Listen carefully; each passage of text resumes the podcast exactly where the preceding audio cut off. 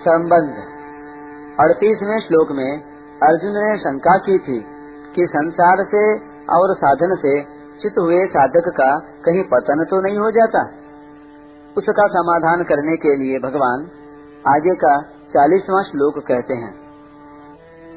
श्री भगवान वाच पार्थ नैवेह नामुत्र। विनाशस्य विद्यते।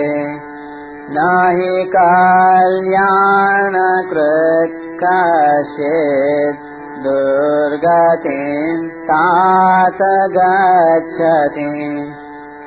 श्री भगवान बोले, हे पृथानंदन उसका न तो इस लोक में और न परलोक में ही विनाश होता है, क्योंकि हे प्यारे कल्याणकारी काम करने वाला कोई भी मनुष्य दुर्गति को नहीं जाता। व्याख्या, जिसको अंत काल में परमात्मा का स्मरण नहीं होता, उसका कहीं पतन तो नहीं हो जाता। इस बात को लेकर अर्जुन के हृदय में बहुत व्याकुलता है। यह व्याकुलता भगवान से छिपी नहीं है। अतः भगवान अर्जुन के काम गतिम कृष्ण गच्छति। इस प्रश्न का उत्तर देने से पहले ही अर्जुन के हृदय की व्याकुलता दूर करते हैं। पार्थ नैवेह नामूत्र विनाशस्त विद्यते। हे पृथानंदन, जो साधक अंत समय में किसी कारणवश योग से, साधन से विचलित हो गया है, वह योग भ्रष्ट साधक मरने के बाद चाहे इस लोक में जन्म ले, चाहे परलोक में जन्म ले, उसका पतन नहीं होता।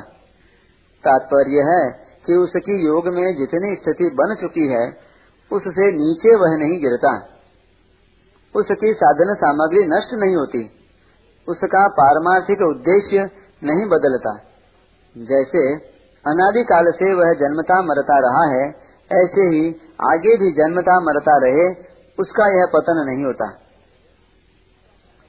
जैसे भरत मुनि भारत वर्ष का राज्य छोड़कर एकांत में तप करते थे वहाँ दया परवश होकर वे हरिण के बच्चे में आसक्त हो गए, जिससे दूसरे जन्म में उनको हरिण बनना पड़ा।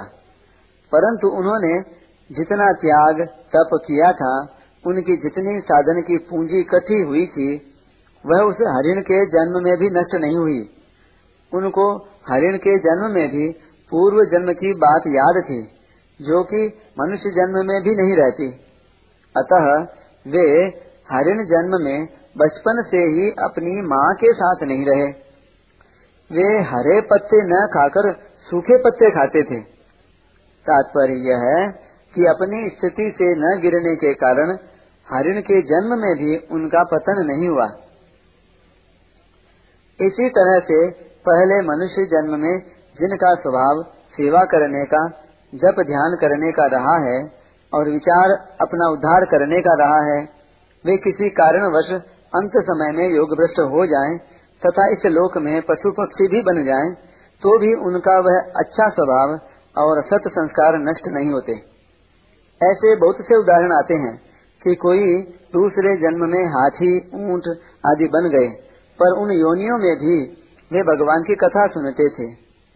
एक जगह कथा होती थी तो एक काला कुत्ता आकर वहाँ बैठता और कथा सुनता। जब कीर्तन करते हुए कीर्तन मंडली घूमती तो उस मंडली के साथ वह कुत्ता भी घूमता था।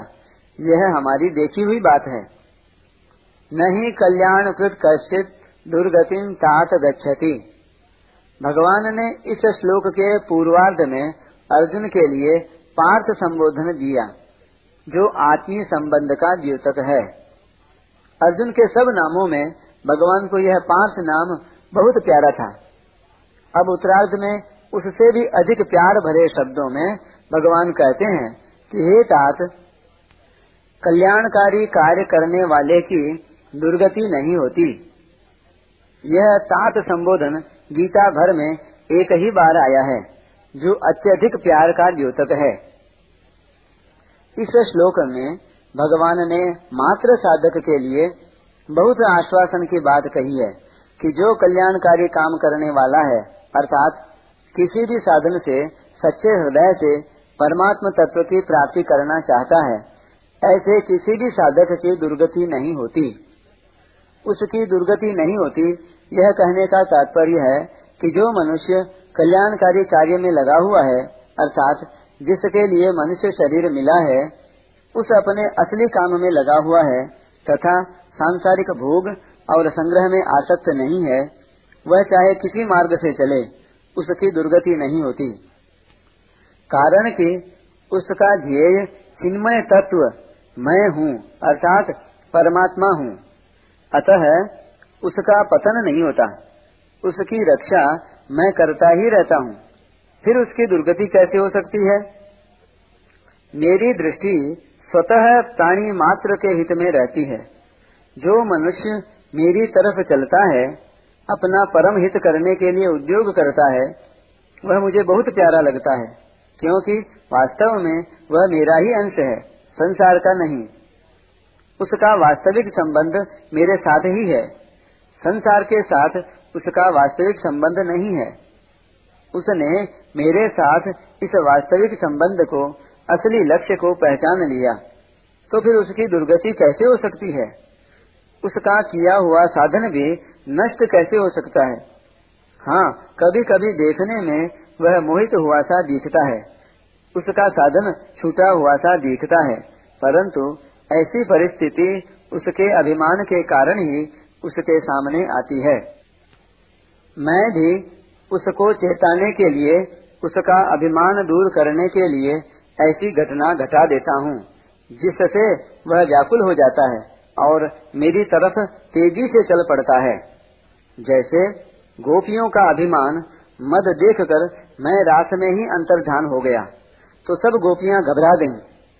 जब वे विशेष व्याकुल हो गईं, तब मैं उन गोपियों के समुदाय के बीच में ही प्रकट हो गया और उनके पूछने पर मैंने कहा मया परोक्षम भजता तिरोहितम अर्थात तुम लोगों का भजन करता हुआ ही मैं अंतर्धान हुआ था। तुम लोगों की याद और तुम लोगों का हित मेरे से छूटा नहीं है। इस प्रकार मेरे हृदय में साधन करने वालों का बहुत बड़ा स्थान है। इसका कारण यह है कि अनंत जन्मों से भूला हुआ यह प्राणी जब केवल मेरी तरफ़ लगता है, तब वह मेरे को बहुत प्यारा लगता है, क्योंकि उसने अनेक योनियों में बहुत दुख पाया है। और अब वह सन्मार्ग पर आ गया है।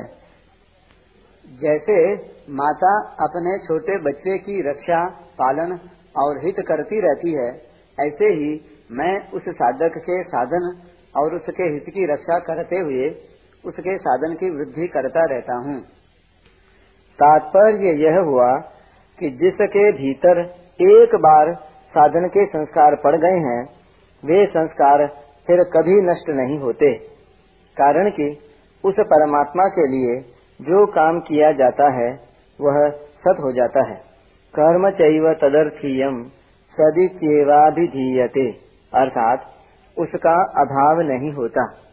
ना भावो विद्यते सतह इसी बात को भगवान यहाँ कह रहे हैं कि कल्याणकारी काम करने वाले किसी भी मनुष्य की दुर्गति नहीं होती।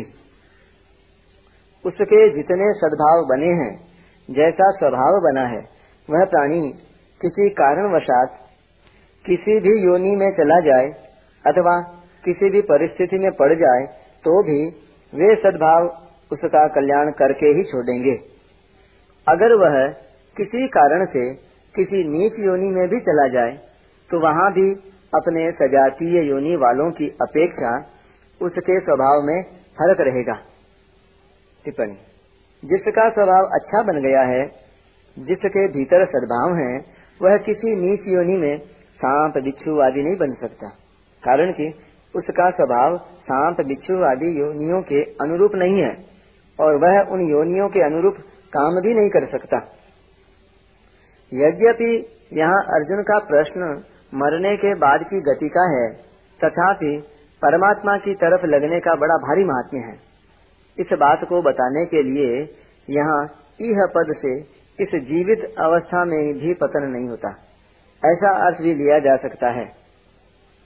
ऐसा अर्थ लेने से यह शंका हो सकती है कि अजामिल जैसा शुद्ध ब्राह्मण भी वैश्यागामी हो गया, बिल्व मंगल भी चिंतामणि नाम की वेश्या के वश में हो गए तो इनका इस जीवित अवस्था में ही पतन कैसे हो गया? इसका समाधान यह है कि लोगों को तो उनका पतन हो गया ऐसा दिखता है, पर वास्तव में उनका पतन नहीं हुआ है, क्योंकि अंत में उनका उद्धार ही हुआ है। अजामिल को लेने के लिए भगवान के पार्षद आए, और बिल्व मंगल भगवान के भक्त बन गए। इस प्रकार वे पहले भी सदाचारी थे, और अंत में भी उनका उद्धार हो गया। केवल बीच में ही उनकी दशा अच्छी नहीं रही। तात्पर्य यह हुआ कि किसी कुसंग से किसी विघ्न बाधा से, किसी असावधानी से उसके भाव और आचरण गिर सकते हैं। और मैं कौन हूँ? मैं क्या कर रहा हूँ? मुझे क्या करना चाहिए? ऐसी विस्मृति होकर वह संसार के प्रवाह में बह सकता है। परंतु पहले की साधनावस्था में वह जितना साधन कर चुका है, उसका संसार के साथ जितना संबंध टूट चुका है, उतनी पूंजी तो उसकी वैसी की वैसी ही रहती है। अर्थात वह कभी किसी अवस्था में छूटती नहीं। प्रत्युत उसके भीतर सुरक्षित रहती है। उसको जब कभी अच्छा संग मिलता है अथवा कोई बड़ी आफत आती है तो वह भीतर का भाव प्रकट हो जाता है और वह भगवान की ओर तेज़ी से लग जाता है। गोस्वामी जी महाराज कहते हैं विधि बस सुजन कुसंग फनि मनि समनि गुण अनुसर हाँ साधन में बाधा पड़ जाना भाव और आचरणों का गिरना तथा परमात्मा प्राप्ति में देरी लगना इस दृष्टि से तो उसका पतन हुआ ही है। अतः उपर्युक्त उदाहरणों से साधक को यह शिक्षा लेनी चाहिए कि हमें हर समय सावधान रहना है जिससे हम कहीं कुसंग में न पड़ जाएँ, कहीं विषयों के वशीभूत होकर अपना साधन न छोड़ दें और कहीं विपरीत कामों में न चले जाएँ।